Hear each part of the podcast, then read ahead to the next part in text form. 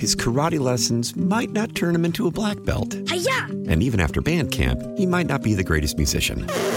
But with the 3% annual percentage yield you can earn on a PenFed premium online savings account, your goal of supporting his dreams Thanks for everything, Mom and Dad. will always be worth it. Apply today at PenFed.org slash savings. Federally insured by NCUA. $5 minimum to open account. To receive any advertised product, you must become a member of PenFed. PenFed's got great rates for everyone. Let me ask you this because, you know, this is something that, that obviously um, the Minnesota and uh, the Twin Cities has struggled with, especially because there has been a, a wave of, of young people who have been radicalized, uh, some of whom did, in fact, make it over to Somalia, the first wave. Uh, some made it over to uh, fight for ISIS.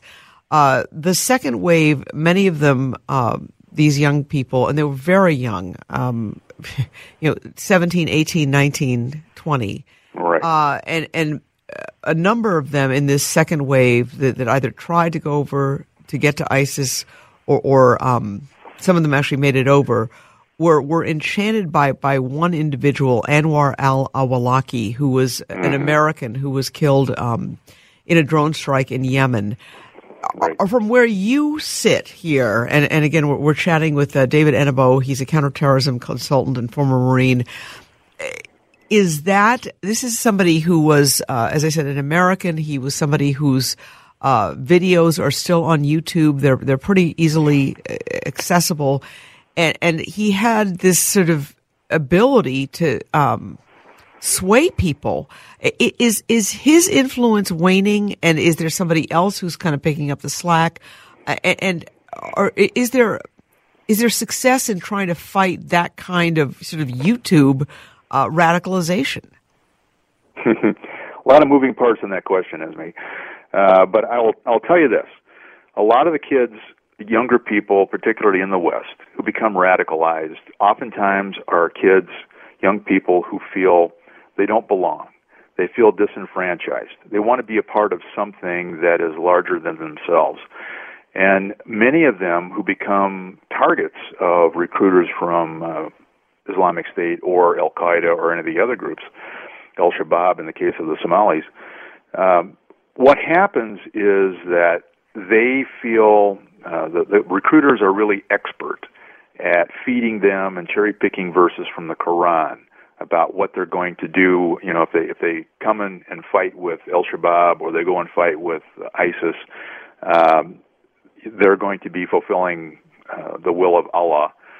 And they're most of the time these kids are very uh, uninformed or or poorly educated in the fundamentals of their own faith, which is what makes them vulnerable. And they get these notions that somehow or other they're going to be sweeping across the desert on an Arabian stallion, uh, slaying uh, the infidels wherever they are. It's it's kind of a romantic picture that goes that harkens back to the days of the Islamic Empire, and it isn't that at all. In fact, there are many kids that that uh, do escape, come back and say, you know, that's the worst mistake I ever made in my in my life. Right. Getting getting to Awlaki, uh, this is a, a subject that I deal with uh, quite um in detail in the book. Uh, I, I think that there's a problem in letting too much of this uh, stuff. You know, if you look at the at the laws that that relate to treason, to sedition, to uh, things of that nature, Title 18 U.S. Code. There's a whole bunch of stuff in there. YouTube, Google, Facebook, uh, the major social media giants out there are all U.S. corporations. They're U.S. entities, Right. and they should be. Uh, they really should be subject to U.S. laws. And what we're doing here is not, in my view, we aren't. um we are not censoring people. We are basically trying to keep people from going somewhere and, and meeting a bad end. Let me let me put it to you this way. YouTube, uh, if you remember back in 2012, there was a video that came out called "Innocence of Muslims," and that Yes. supposedly was the spark that caused the riot in Benghazi and it caused a riot in, at the American Embassy in Cairo. And YouTube went so far as to say, "Well, uh, we can't broadcast that anymore. We can't we can't air that video anymore because it's offending Muslims." But yet, it's okay for YouTube to upload videos of people getting their heads cut off or being crucified. Right. And this this country has laws against snuff films, for instance. Right. You can't create a snuff film. Well, then why should you be able to upload a, video of somebody getting their head cut off for someone else's religious propaganda? And, and do you So, feel that like there, the- has there been more response there? Because there's been a lot of criticism, exactly what you're saying. Yeah. I don't think there's been as much response as there should have been. I think Twitter has done a really good job of trying to shut down uh, Islamic State and trying to keep ahead of that. Uh, you know, they, they keep trying to open up false accounts all the time. I think Twitter has done a pretty good job of trying to shut that down. YouTube, in my mind, has been very slow to cleanse itself of a lot of these videos that have um, you know, work to to recruit people and radicalize people. Awlaki, in my view, the Department of Justice actually issued a memo justifying his targeted killing in Yemen by a drone strike.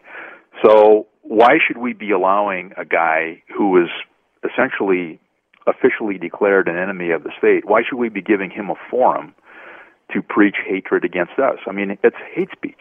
Right. And and he, it's it's still pretty much up there, isn't it? It, it's up there. Bin Laden stuff is still up there. Uh, YouTube, in my opinion, has done a very poor job of, of getting rid of a lot of that stuff. I think they could have done things a lot quicker, and they haven't done it. His karate lessons might not turn him into a black belt. Hiya! And even after band camp, he might not be the greatest musician. But with the 3% annual percentage yield you can earn on a PenFed premium online savings account, your goal of supporting his dreams Thanks for everything, Mom and Dad. will always be worth it. Apply today at penfed.org slash savings. Federally insured by NCUA. $5 minimum to open account. To receive any advertised product, you must become a member of PenFed. PenFed's got great rates for everyone.